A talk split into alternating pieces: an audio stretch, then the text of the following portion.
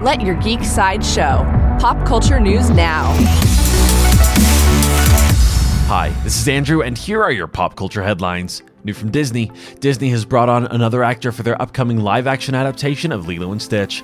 According to The Hollywood Reporter, Sydney Elizabeth Agudong is set to play Nani, Lilo's older sister.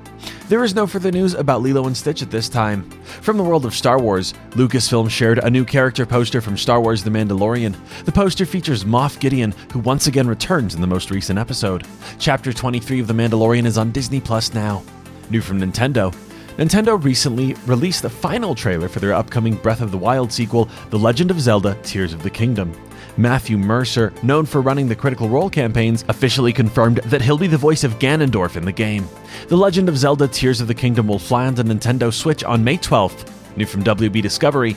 WB Discovery and Max share the first official teaser for their upcoming animated series, Gremlins Secrets of the Mogwai.